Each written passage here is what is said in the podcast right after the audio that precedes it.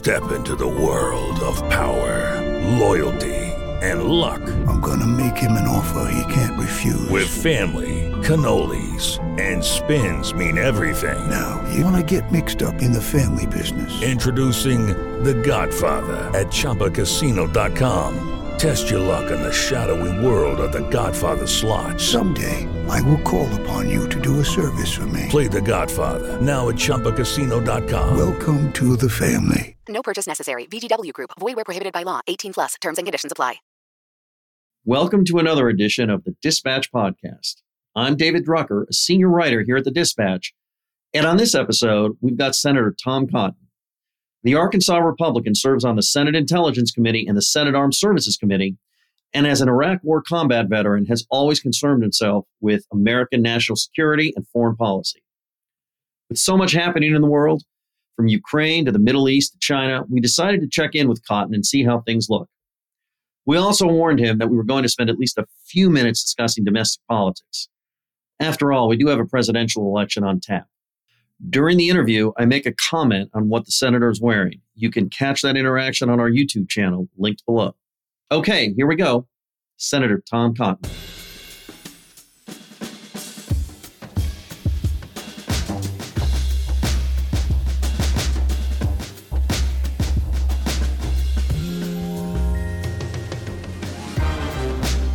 Senator Tom Cotton, thanks for stopping by the Dispatch Podcast. Thanks, David. Good to be with you. I don't know if this is going to be, I never know what my producers are going to do with these Dispatch podcasts, but if anybody ever does see this, what they're going to see is you dressed like a United States senator in a suit and tie and me in a hoodie. But just so everybody knows, this is so I can honor the new Senate dress code, which basically says you can show up in your flip-flops and gym shorts and it's all cool. I don't know if you have any plans because you're a pretty avid runner. I know you still look to me like you could fit in your Army combat uniform. If you're going to go straight from the gym from now on to the Senate floor rather than, getting dressed up like you are right now. Trust me, David, this is my least favorite part of the job is having to put on this get up every day. Not something I often do around Arkansas when I'm home. No, I have on occasion, running late to get to a vote when a flight's been delayed or otherwise not able to get dressed up in proper business attire, stuck my head in the Senate and voted yes or no, but that's been the custom. If you're not wearing coat and tie as a senator, you stick your head in the door from the hallway and give a thumbs up or thumbs down to respect the traditional decorum of the institution. I personally think that's what it should be, and I suspect if Republicans win back the Senate next year, I think we will. That's what we'll insist upon as well. If it's been good enough for 250 years since the founding, it's probably good enough still. Well, if you guys do win the majority back, we're not going to ask about any policy questions. The first thing we're going to ask is, are suit and ties back in and our hoodies and flip-flops out? So that's coming.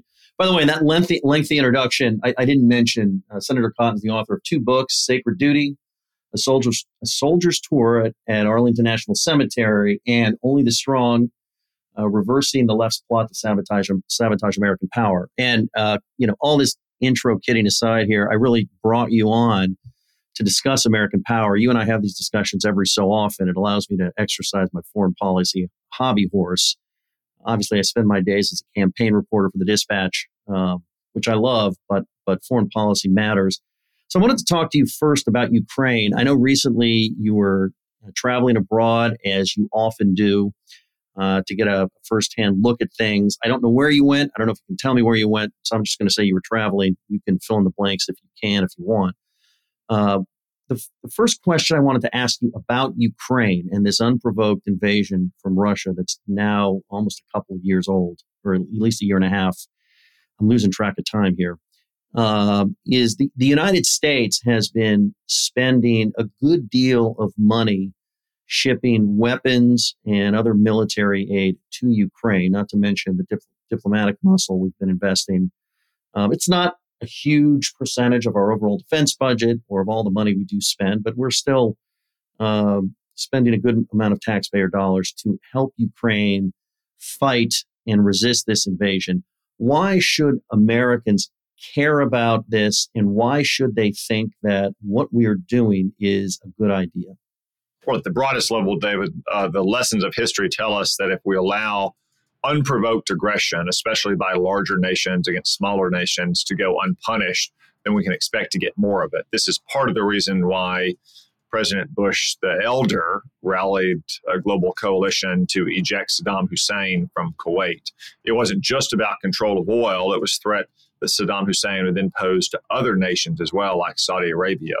Likewise, if we were to stand by and to have let Vladimir Putin simply conquer Ukraine last winter, most of the countries that are on Ukraine's border are members of NATO, and most of the other countries to which he might turn through Belarus are in NATO as well.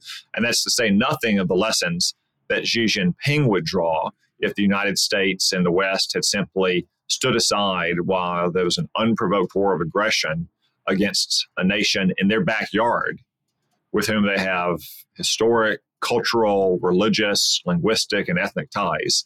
And I think the Chinese communists would have taken from that lesson, just like they take from the lesson now if our support for Ukraine were to falter, that there's no chance that the United States and the Western civilized world will stand by Taiwan, an island on the other side of the world, which with whom they have none of those things.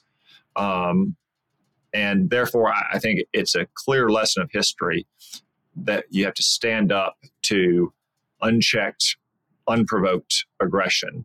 I mean, I can imagine that many people in Europe and the United States especially thought on multiple occasions in the 1920s and the 1930s, like, well, why shouldn't we just give the Ruhr Valley back to Germany? It's really theirs anyway. What do we care about Manchuria if Japan has its way there? Are we really going to go to war over Abyssinia when Italy invaded it on a map country that most people can pick off a map? You know, Germany and Austria, they're not all that different. They're all Germans. And even Czechoslovakia, that's kind of made up in between the wars too. I'm sure lots of people thought those things.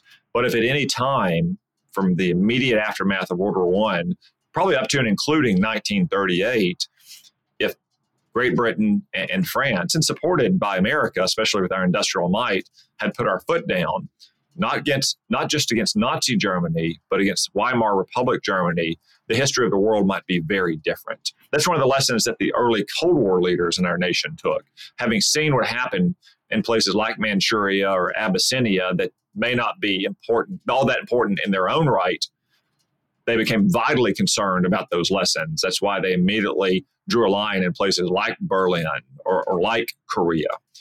So I think at the biggest sense, we have to ensure that aggressive dictators around the world, Russia, China, anywhere else, don't take the lesson that they can simply decide when and where they're going to invade and gobble up other countries. Now, there's many other ancillary interests we have as well, like, for instance, the threat that Russia conquering Ukraine would pose to international energy and mineral and agricultural markets, what it means geographically for the rest of NATO, as I opened with, or to give Russia total control, in effect, over the Black Sea. There's many other interests as well. And I think our support for Ukraine has been appropriate, but not fast enough. We're to the point now, today, on September 18th, as we're recording this, where Joe Biden is reportedly going to finally provide long-range missiles, the kind of missiles that France and Great Britain have already provided. This is a common pattern for what Joe Biden has done. He tempted Vladimir Putin to go for the jugular with his weakness and concessions to Putin in 2021. And since the war started, really in the lead up to the war, since it started, he's always been just a day late and a dollar short. I want this war to end as much as anyone. The way to have ended this war much earlier would have been to give the Ukrainians exactly what they needed to fight when they needed it. You know, they would have been fighting to take back their territory without deeply entrenched Russian defensive lines if they had had that equipment 8 months ago. So I support Ukraine. I don't support what Joe Biden's Ukraine policy has been. I think he both courted this war with Vladimir Putin, but also prolonged it because of his hesitation and his weakness and his diffidence about actually standing up for what I've discussed. I want to dissect some of your points. Let me first ask you about President Biden's policy, Ukraine policy. It seems like he ends up landing where Republicans like you, at the very least, when we're talking just about Republicans like you want him to be He just, as you call it, a day late and a dollar short. I'll just say he eventually gets there. A lot of Republicans grumble that it took him too long, but they like where he ends up. Is it possible that, however misguided, what he's trying to do is make sure that this doesn't look like an American effort, that it looks like an international effort, and in particular like a European effort, so that the Russians and American critics around the world, and so that some constituencies in some of these countries can't get queasy about, you know, us doing what we often do because nobody else will do it, which is just get the job done because nobody else wants to do it. And in this way, maybe it creates more international unity, even if the downside is it puts the Ukrainian effort to repel the Russians at bay, at risk of not succeeding, or at least not succeeding fast enough. I guess it's possible to say that, but it would be wrong to say that. I think what he's done is been bluffed by Vladimir Putin, who, like Russian leaders for time immemorial, has followed a policy of bluff. He's been scared of his own shadow. He's been like an elephant who's seen a mouse and jumped up on a table. Every time Vladimir Putin threatens some kind of escalation, Joe Biden seems to hesitate and hem and haw. Well, within 3 or 6 months, either Vladimir Putin has escalated in the way feared for his own strategic reasons, or we've taken the steps that President Biden didn't want us to take, providing actionable intelligence, or providing this, that, or the other kind of weapon system. And Vladimir Putin doesn't retaliate. And I don't think you can lay it. There's some things you could lay blame at the feet of certain European nations. I don't think this is one of those things, in part because you see a consistent and more aggressive push by most European nations, especially over the last year or so, to actually provide Ukraine what they needed. You know, one of the places I went in the trip you alluded to was Poland. And the Poles, just like the Baltics, have been very assertive in trying to provide more weapons earlier to Ukraine, so Ukraine can fight its own war. Remember, Ukraine is not asking for American troops. They're not asking for any NATO nation troops. All they're asking is the weapons they need to defend their own territory. Consider the case of Slovakia, the very first country to offer to provide fighter jets to Ukraine. This was in the immediate aftermath of the invasion. And Tony Blinken, the Secretary of State, went out and said, we wouldn't have an objection to that. And Joe Biden immediately shot that down, because it's Joe Biden personally who has been racked by unwarranted anxiety from the very beginning. And this has had a real world consequence. It's not enough just for him to finally get around to providing armored personnel carriers or Abrams tanks or now fighter jets and maybe long-range missiles.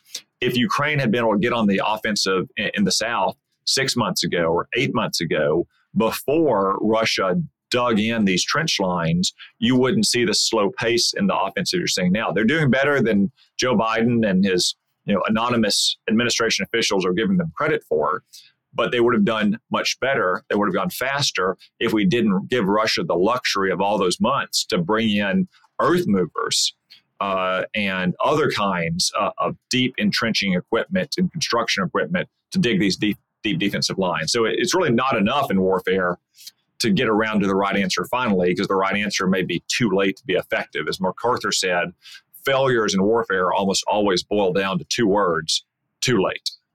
Interesting. By the way, you seem to assess the counteroffensive being waged by Ukraine as being effective, or at least having a chance to really succeed. And I just wanted to ask you about that quickly, because we get conflicting reports, which I think are honestly come by. In other words, I think people see one thing and they're like, gee, this is going to take a while. I don't know if it'll succeed. Then I hear from another expert that's like, actually, this is going really well. Do you have whether, you know, we all turned out to be right or wrong, do you, coming back from Europe, have a sense of how well the Ukrainian army is doing? I think they're doing well under the circumstances. Again, you have the Biden administration sending out senior administration officials on background to slander Ukrainian soldiers out on the front line who are fighting to defend their own country, their own wives and children, saying that they're not engaged in the kind of combined arms warfare that the American military would undertake. Well, no joke. It's hard to conduct combined armed warfare when you don't have combined arms. I mean, no American general would expect American soldiers to undertake the kind of operation that we're pushing through the administration Ukraine to do right now without air dominance, or at least air superiority, without control over long-range fires. It's very hard to demine a minefield when Russia still has air superiority in many places, when their long-range fires have not been suppressed. None of this had to happen, though. I would bring you and the listeners back to where we were a year ago when Ukraine had a major breakout in the northeast around Kharkiv. And they had another major breakout 2 months later in November around Kherson in the south. In both of those, they were very quick events. Russian lines totally collapsed. That's what happens when you're on the offensive and your enemy hasn't had months and months and months to build in trench lines and minefields and tank ditches and dragon's teeth and machine gun and anti-tank missile boxes and the rest. If Ukraine wasn't fighting up against those defenses, maybe lines in the south and the east would have been breached months ago when this offensive preferably would have started. All that said, given where we are today, they're still making progress getting through the lines of defense, especially in the south. And I think that's probably strategically the most important right now because so much of Russia's logistical support comes from Crimea and the territories in and around it. So I think, again, sitting where we are in mid-September, the Ukrainians probably have at least another month, maybe 6 to 7 weeks of good fighting season left. Are they going to get all the way to the coast of the Sea of Azov? I don't see that happening. But I also don't think they necessarily have to get to the Sea of Azov, even if that was their original objective. If they can breach sufficiently through the second and then final lines and then periphery obstacles as well, if they can establish their own defensive perimeter so they can't be pushed back, that will put their artillery in range of the coast of the Sea of Azov, and that will significantly, therefore, restrain Russia's ability to keep its troops supplied. Right now, Russian forces are able to, with impunity, drive cargo trucks up and down southern Ukraine all the way to Crimea. If they had to worry about those cargo trucks being artilleried, then they'd be in a much different position. And the Ukrainians are not that far away from getting to the point where they could range the rest of Russian-controlled southern Crimea or southern Ukraine down to Crimea with the artillery they have now. Then it's just a matter of setting in their own defensive perimeter. Interesting. Just as a related item, you and some of your Republican colleagues have sent a letter to the Biden administration requesting that a missile system that could help them the Ukrainians do some damage be provided quickly. So we'll see if anything comes of that. I wanted to just move on. Just eventually, I'll have a time crunch here, so you forgive me for just starting to move along here because I get fascinated by this stuff and I could just get buried in it. Eventually, you'll tell me you have better things to do. When I'm a Cold War kid, right? I mean, I really came of age in the 1980s, and that means that Republicans were internationalists and believed in projecting American power abroad, and they particularly didn't like Russians. I don't mean the Russian people, but the Russian government, back then the Soviet Union. And so it's always just a little like I'm in this bizarro world, this alternate universe, when I see a seemingly good chunk of the Republican Party anywhere taking issue with sending money and arms to help a government fight off invading Russians. I just wanted to talk to you about some of the differences over foreign policy that exist in your party right now, because you're living through some of it. I mean, I think Republicans that agree with you on foreign policy and on the Ukraine issue still predominate in the United States Senate. But some of your newer colleagues disagree, don't think any more money should be spent on this, don't really care, seem to care much one way or the other whether Russia takes over Ukraine. I think it's a position, honestly, come by. I'm not suggesting, that there's something wrong with it. It's just a different opinion. And clearly in the House of Representatives, it's unclear whether a supplemental to spend more on military aid for Ukraine can get through the House. Now, given that it's something that's highly supported in the Senate and by the White House, and you have to fund the government, pay for disaster relief, eventually, I imagine it gets there. But I wanted to ask you, you're not that much younger than me. You're kind of younger than me, but not by too much. What is going on right now in the Republican Party as it relates to foreign policy, where there are some major presidential candidates that are content to let Russia overrun Ukraine and don't think it's worth an investment by the United States, not in boots on the ground by any stretch, but just here are missiles, thanks for doing the fighting and degrading the Russian army and preventing us from getting into some really big quagmire in Europe. Well, David, it gets back to a point I made earlier that I support Ukraine, but I don't support Ukraine, Joe Biden's Ukraine policy. I suspect that would unite the vast majority, if not all, Republicans in the United States Congress and the vast majority of Republicans across Arkansas and across the country. There are deep reservations, and I share those reservations about the way Joe Biden has ineffectively helped Ukraine try to wage this war, this defensive war against Russia's unprovoked invasion. I saw that similarly 10 years ago when Barack Obama hesitated and refused to enforce his own red line after Bashar al-Assad had gassed his own people in Syria. He threw it to Congress. He was looking for a scapegoat that he could blame his own inaction on. And you saw what that led to around the world, whether it's the rise of ISIS, China building islands in the South China Sea, and even more emboldened Iran or what have you. So I see a lot of doubts about the commander-in-chief who's actually undertaking this effort. Now, back then, 4 years later, when Donald Trump became president, he enforced Barack Obama's own red line, probably thinking he shouldn't have drawn it in the first place. The shoe was on the other foot. You had a lot of Democrats who opposed that, who had been clamoring for it in 2013. So some of this is simply mistrust, reasonable mistrust, I would say, in Joe Biden's competence to actually execute this effort to support Ukraine's military. I think that's point number one. Point number two, I think the president has not done a good enough job of simply making this case simply to the American people. Where's the Oval Office address been?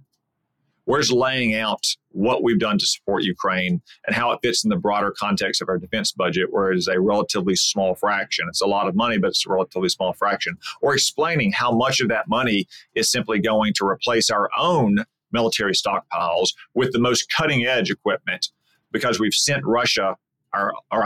Ukraine our older munitions that they can use to defend against Russia. So if we send, modification 3 of a munition to Ukraine that we've had for 7 years, and we can replace it now with modification 6, that's a good thing for our own military. To say nothing of the fact that stuff that's being made anew and sent fresh off the lines to Ukraine is also providing good, high-paying jobs in places like Camden, Arkansas.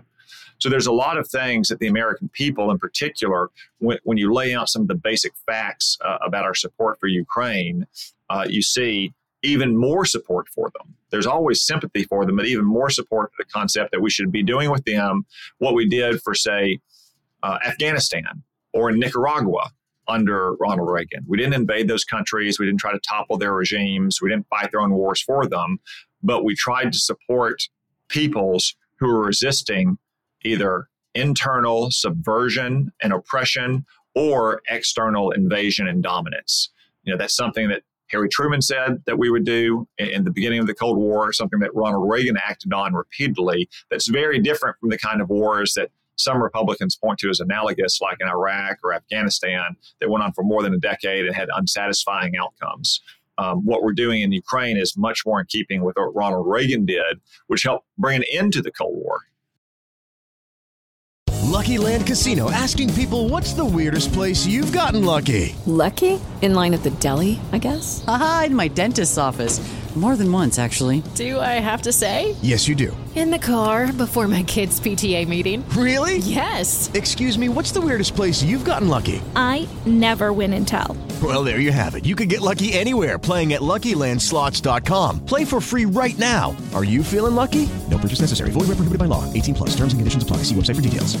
And we'll take a quick break to hear from Aura. Looking for the perfect gift to celebrate the moms in your life? Aura frames are beautiful Wi-Fi connected digital picture frames that allow you to share and display unlimited photos. It's super easy to upload and share photos via the Aura app. And if you're giving an Aura as a gift, you can even personalize the frame with preloaded photos and memories. And I'll tell you, not only have I given this picture frame to all the moms in my life, but I'm an only child, and it's been really fun to see my friends with siblings give this frame to their moms and it turn into a passive-aggressive war to see which siblings can upload more pictures of their children. The Aura app is so easy. You can sit there at the end of the day while you're watching TV and just upload a couple pictures from the day and really show your brother-in-law who's boss. From grandmothers to new mothers, aunts, and even the friends in your life, every mom loves an Aura frame. Named the best digital photo frame by Wirecutter and selected as one of Oprah's Oprah's favorite things, Aura frames are guaranteed to bring joy to moms of all ages. Right now, Aura has a great deal for Mother's Day. Listeners can save on the perfect gift by visiting auraframes.com to get $30 off, plus free shipping on their best-selling frame. That's AURA frames.com. Use code DISPATCH at checkout to save.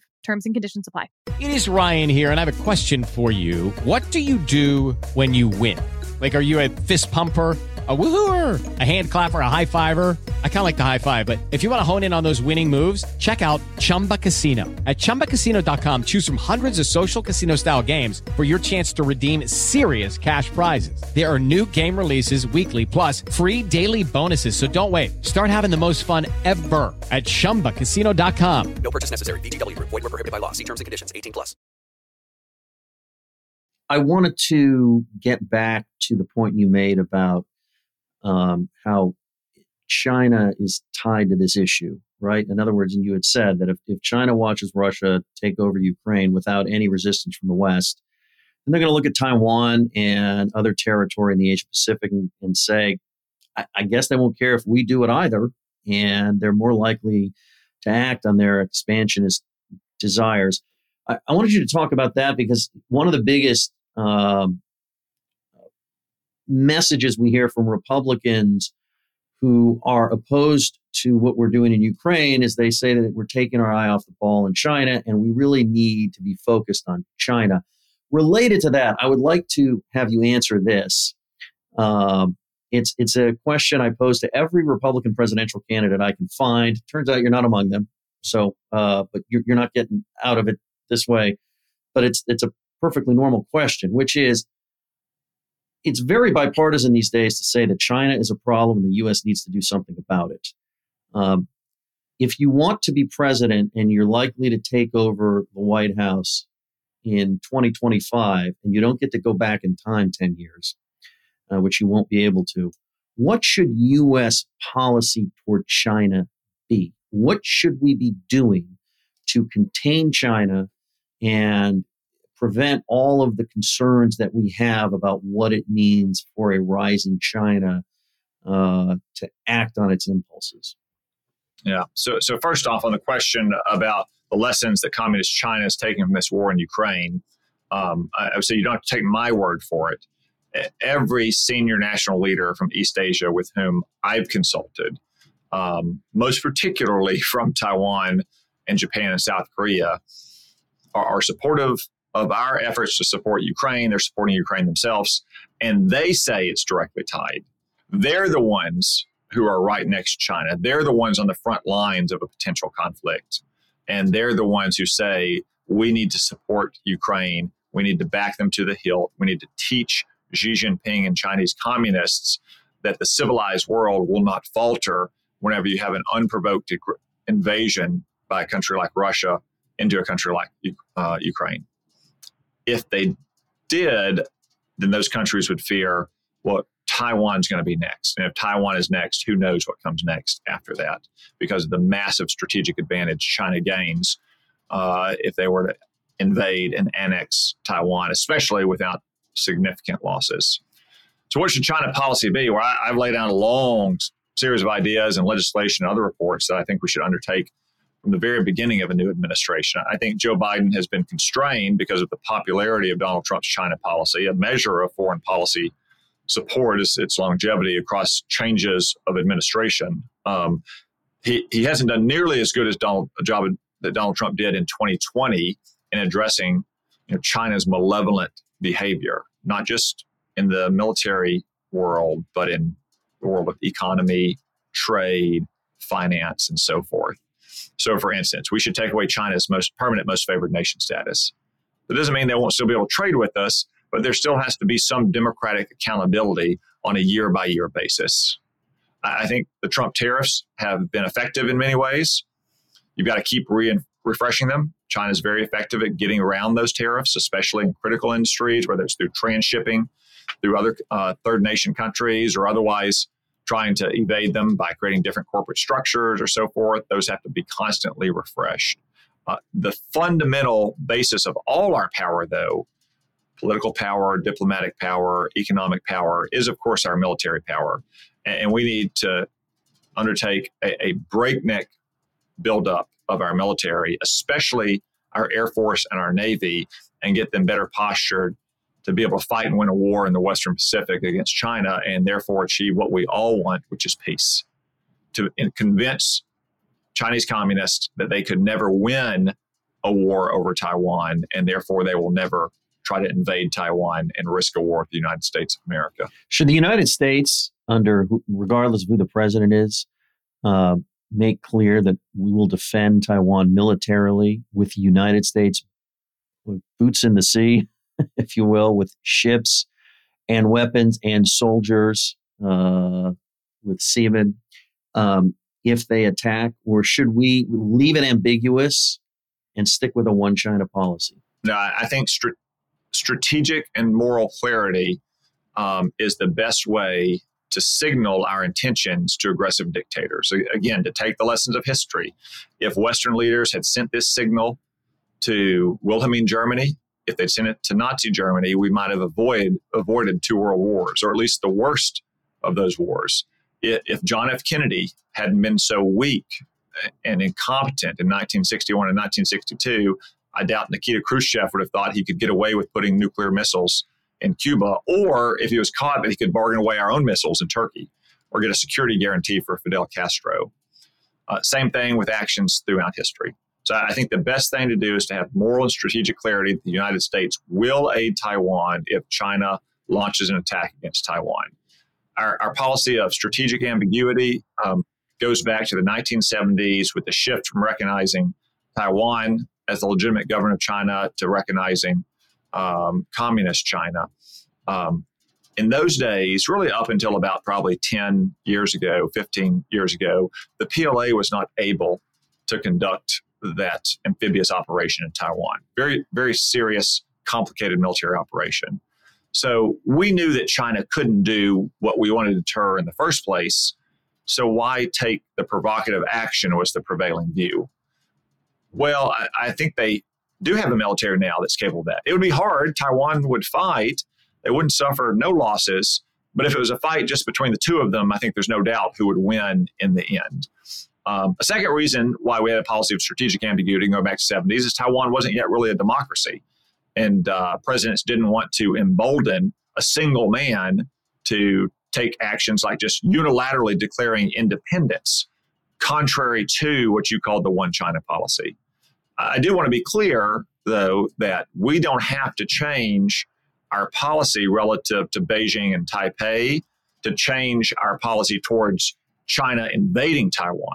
Okay, so I'm sorry to interrupt, but you disagree with your old buddy, former Secretary of State Mike Pompeo, who believes that the United States should recognize Taiwan as essentially the independent nation that it is. I think we can live with the status quo that we've lived under for decades in our relationship with Taiwan if we can deter Communist China from invading Taiwan. Okay. All right. You've been very generous with your time. I want to close with a lightning round that has to do with domestic politics. And I wanted to ask you first, you pay attention to the politics of politics. It's not something you're unfamiliar with or that you ignore. I wanted to ask you, given how the elections went last year, the midterm elections in 2022, Democrats gained a Senate seat rather than losing the majority to the Republicans. Republicans won a majority in the House, but it was a much smaller pickup than you would have expected from a president's first midterm election, where his approval ratings weren't that great and the economy, people didn't think the economy was doing so great.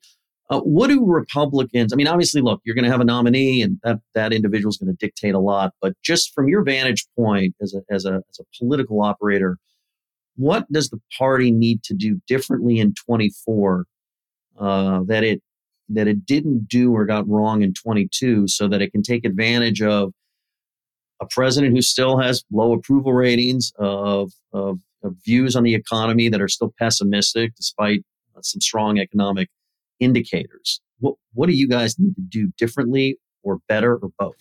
Well, one thing just about the nature of American elections, I think we're going to see a much bigger turnout next year, obviously, in the presidential election than we saw in the midterm.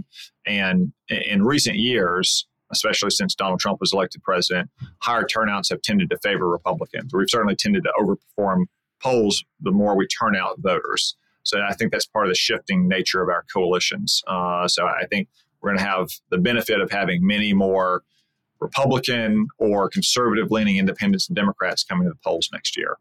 Persuasion is important too, though, turnout not alone. I think Joe Biden is doing a lot to help persuade the American people they didn't deserve a second term. As you say, going out campaigning every day for Bidenomics is like a campaign commercial for Republicans, because most Americans, especially those still struggling to make ends meet due to Biden's inflation, are not a big believer in Bidenomics. The situation in the border has gotten worse. Crime has continued to get worse. You see less respect for us, for our allies around the world, and less fear from our adversaries. There are other issues that some Republicans don't want to touch on, like the Dobbs decision last year and the abortion issue. I think too many Republicans kind of ran away from that issue and didn't want to discuss it at all. They allowed the Democrats to define the field, when in reality, pro-choice today actually means pro-abortion, and pro-abortion up to the final moments of a pregnancy, and that Democrats need to be held to account for their radical position, which is far beyond where mainstream public opinion is in America. So I think there's issues that we've campaigned on in the past successfully and we can campaign on. I think there's issues that are new and that some Republicans didn't want to engage on, but we have to engage on, because if you don't, you just allow the Democrats to define us on incorrect terms. And finally, I wanted to ask you about Senate Majority Leader Mitch McConnell. He's had some health issues over the past several months. Obviously, he was out for a while from the Senate after a fall. He had a concussion. And there's been two moments over the past 3 months or so where he froze up in public. Then he was, a few minutes later able to speak and answer questions.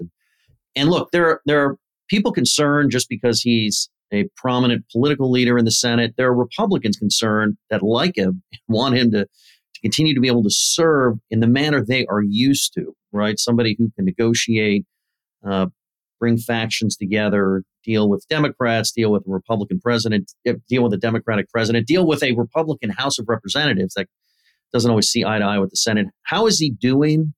And do you have any doubt that he can be who he is at the level he has set, at least through the end of his current term in office, if he so chooses? Well, first off, from my perspective, he's doing just fine. I see him every day that we're in session in Washington.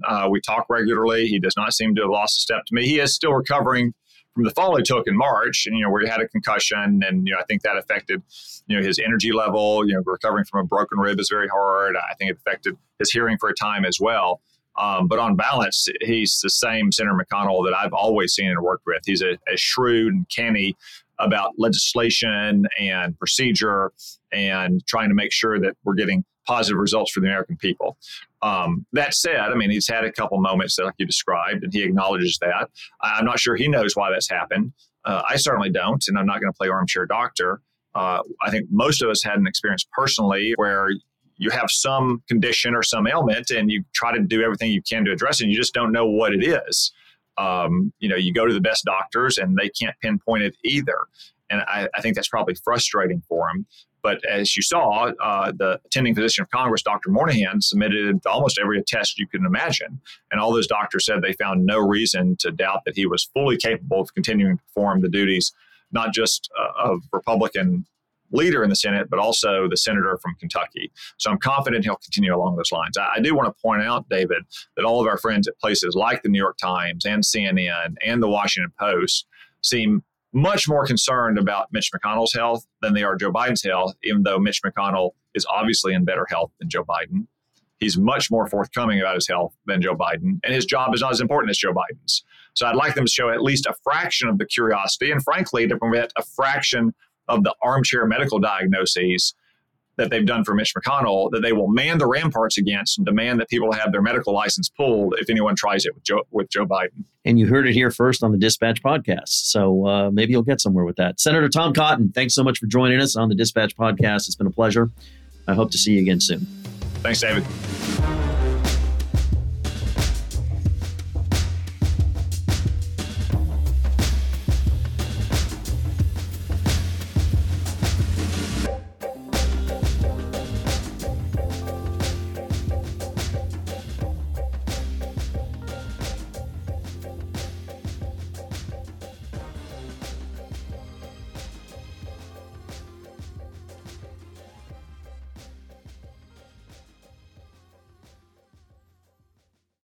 Lucky Land Casino, asking people, what's the weirdest place you've gotten lucky? Lucky? In line at the deli, I guess? Aha, in my dentist's office.